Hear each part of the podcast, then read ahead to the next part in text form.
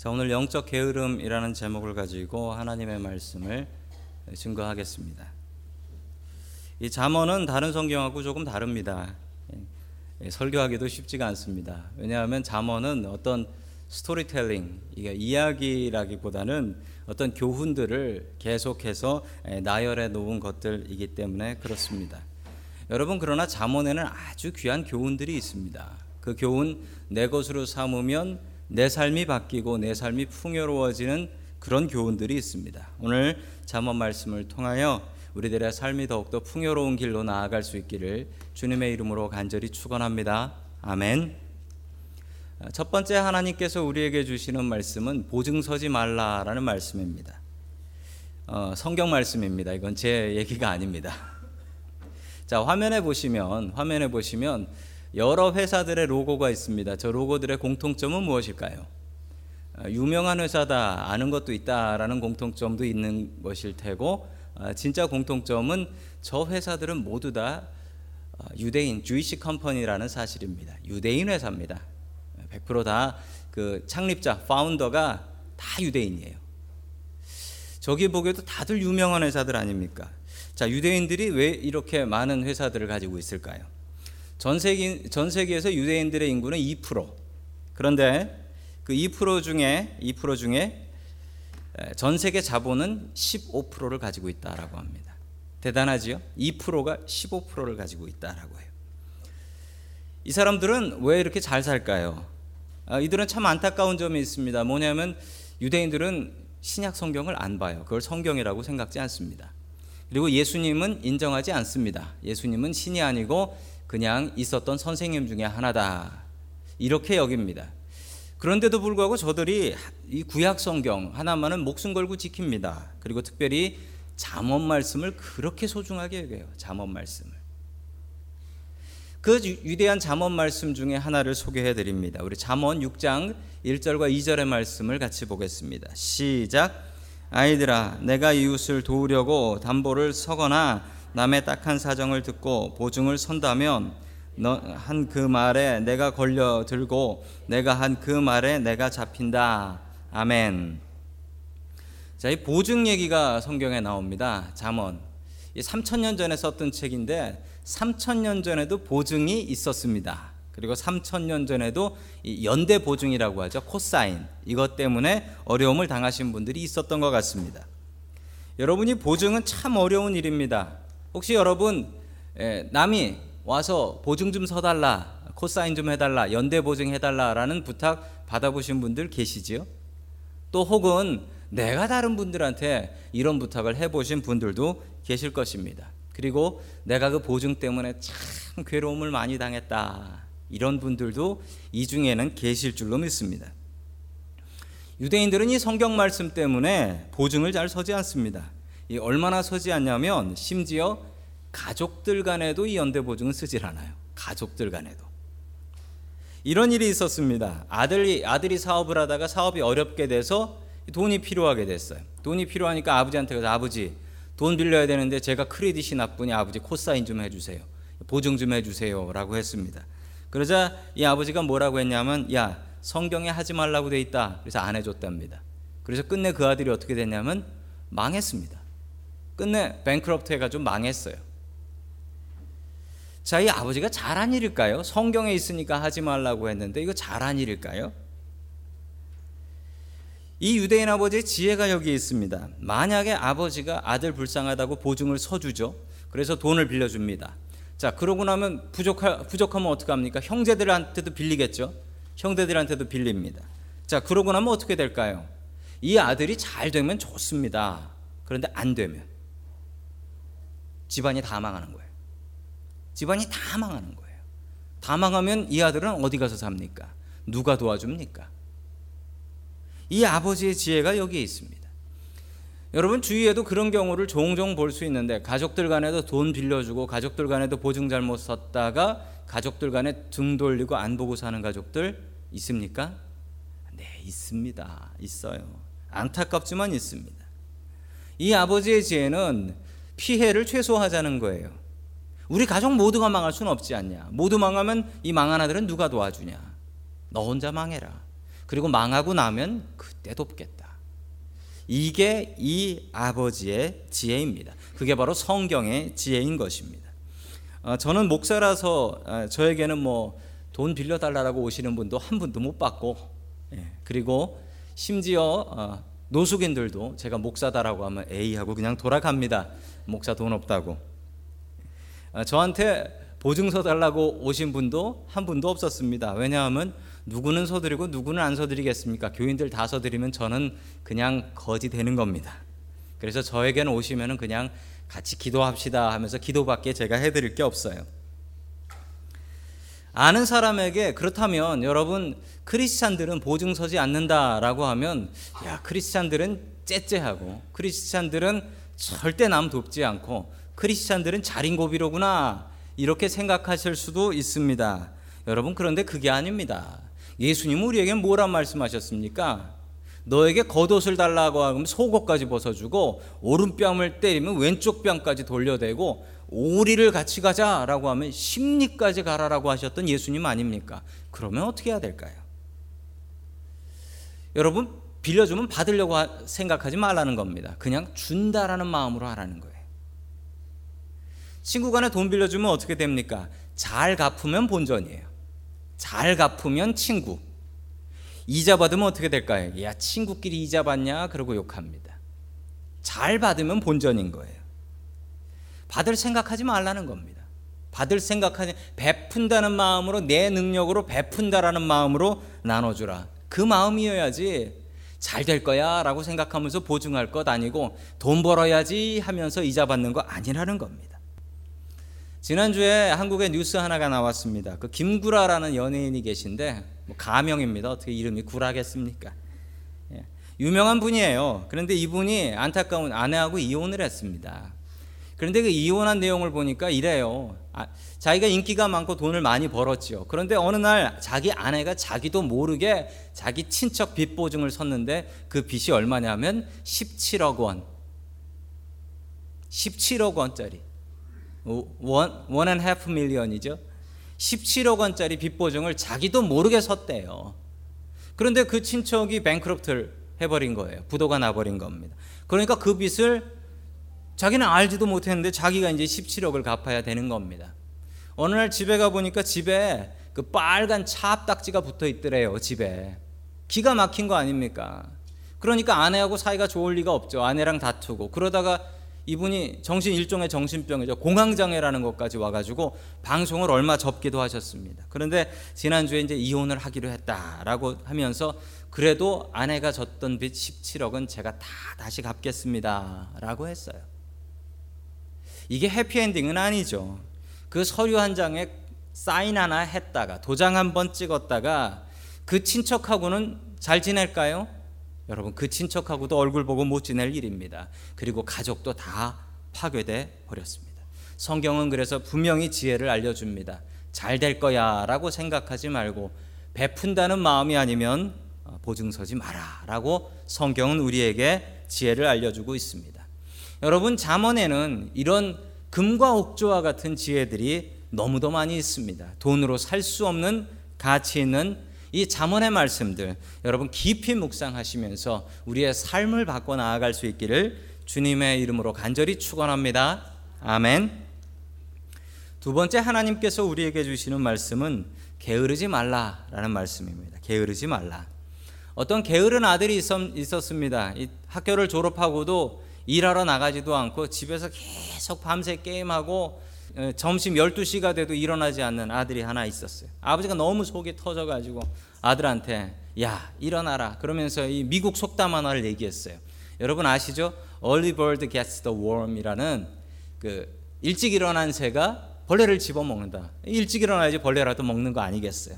그래서 아들한테 이렇게 얘기했습니다. 아들아, 일찍 일어난 새가 벌레를 잡아먹는다. 그러니까 너도 빨리 부지런하게 살아야 되지 않겠냐? 얼른 일어나라. 라고 했더니 아들이 뭐라 했을까요? 아들이 이렇게 얘기했습니다. 아버지, 나는 새가 아니라 벌레입니다. 일찍 나가면 잡혀 먹어요. 어, 게으른 사람들은 말을 잘합니다. 왜냐하면 핑계를 연구해야 되기 때문에 그렇습니다. 말을 얼마나 잘하는지 모릅니다. 저는 벌레라서 일찍 일어나면 잡혀 먹습니다. 자, 그런 분들에게 주시는 하나님의 말씀이 여기 있습니다. 잠언 6장 6절의 말씀입니다. 시작. 게으른 사람아 개미에게 가서 그들이 사는 것을 살펴보고 지혜를 얻어라. 아멘. 잠언에는 유독 게으름에 대한 경고가 많습니다. 왜냐하면 젊은 아들에 대고 하는 이야기이기 때문에 그렇습니다.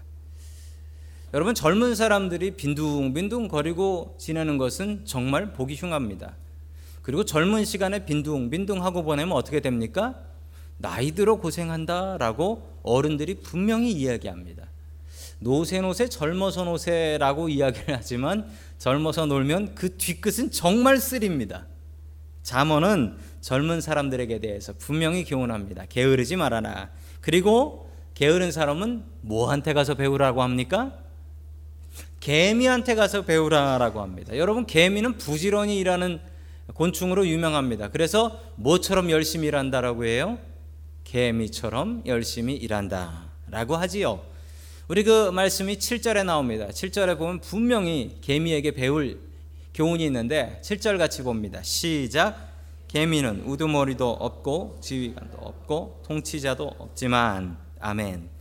여러분 개미는 개미한테 첫 번째 배워야 될 것은 개미는 눈치 보지 않는다라는 사실입니다. 개미들이 지나가는 걸 보면 줄을 서서 가요. 그렇죠? 줄 서서 가는 개미를 이렇게 빠꾸미 보세요. 그럼 개미가 본 척도 안 합니다. 그냥 그러고 지 할 일을 해요. 개미는 눈치를 보지 않아요. 여러분 개미 보시면요. 개미가 누가 누구한테 시키는 등치 좋은 개미 보셨습니까? 없습니다. 개미는 시키지 않아도 스스로 자발적으로 자기 할 일을 알고 합니다. 개미는 계급이 없다, 시키는 사람 없다, 감독이 없다라고 하는데 여러분 개미에도 종류가 있는 거 아세요?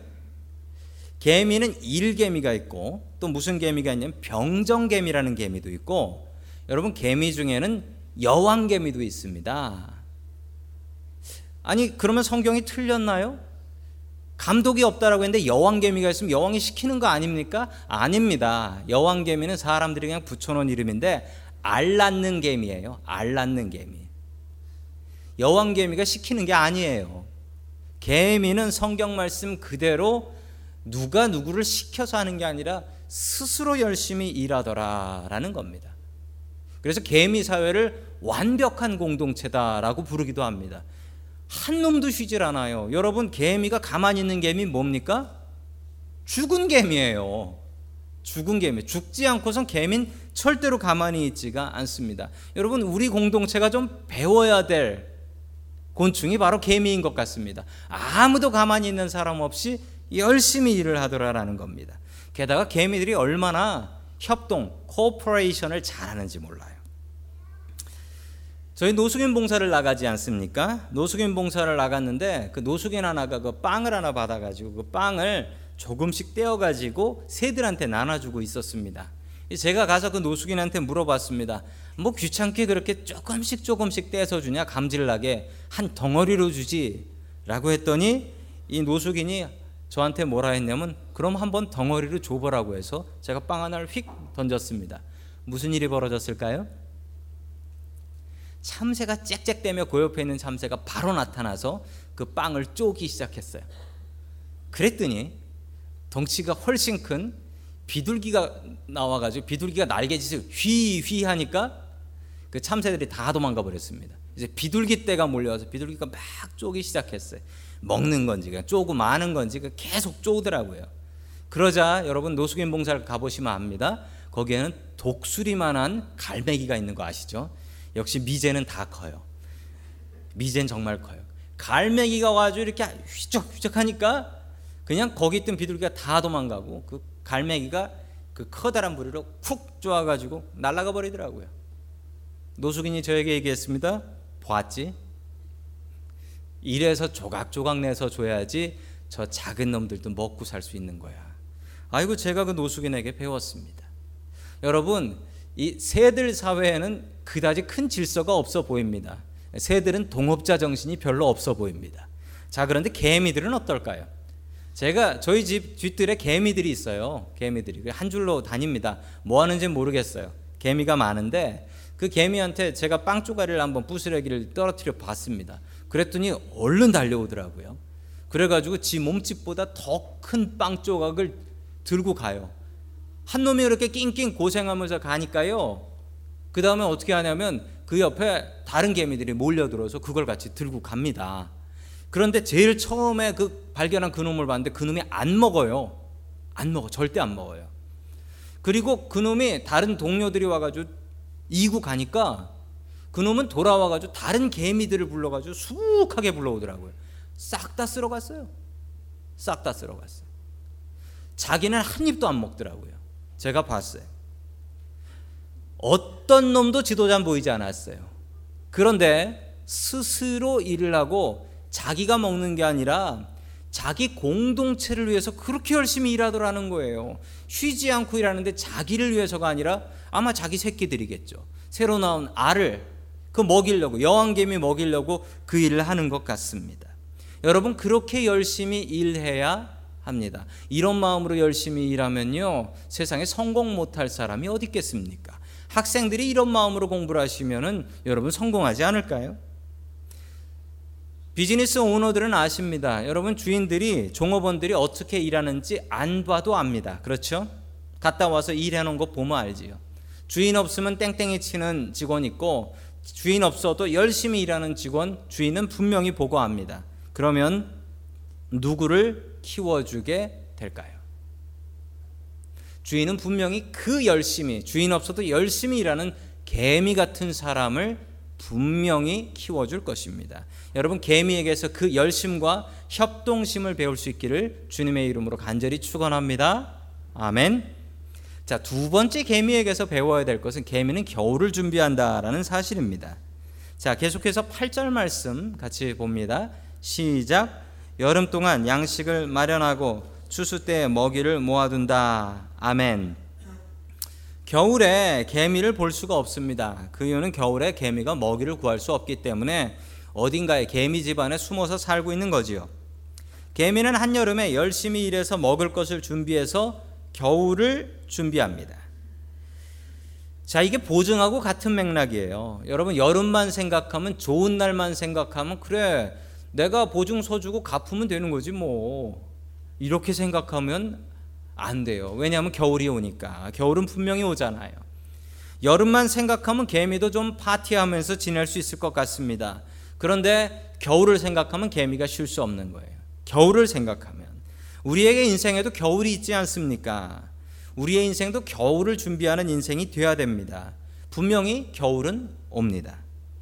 우리의 육신에도 겨울은 옵니다. 언젠가 우리 몸 불편할 날 옵니다. 그래서 우리가 열심히 운동해야 되는 거지요. 여러분, 우리의 영혼에도 겨울이 옵니다. 좋은 날만 오는 게 아니라 시험 들고 괴로운 날 옵니다.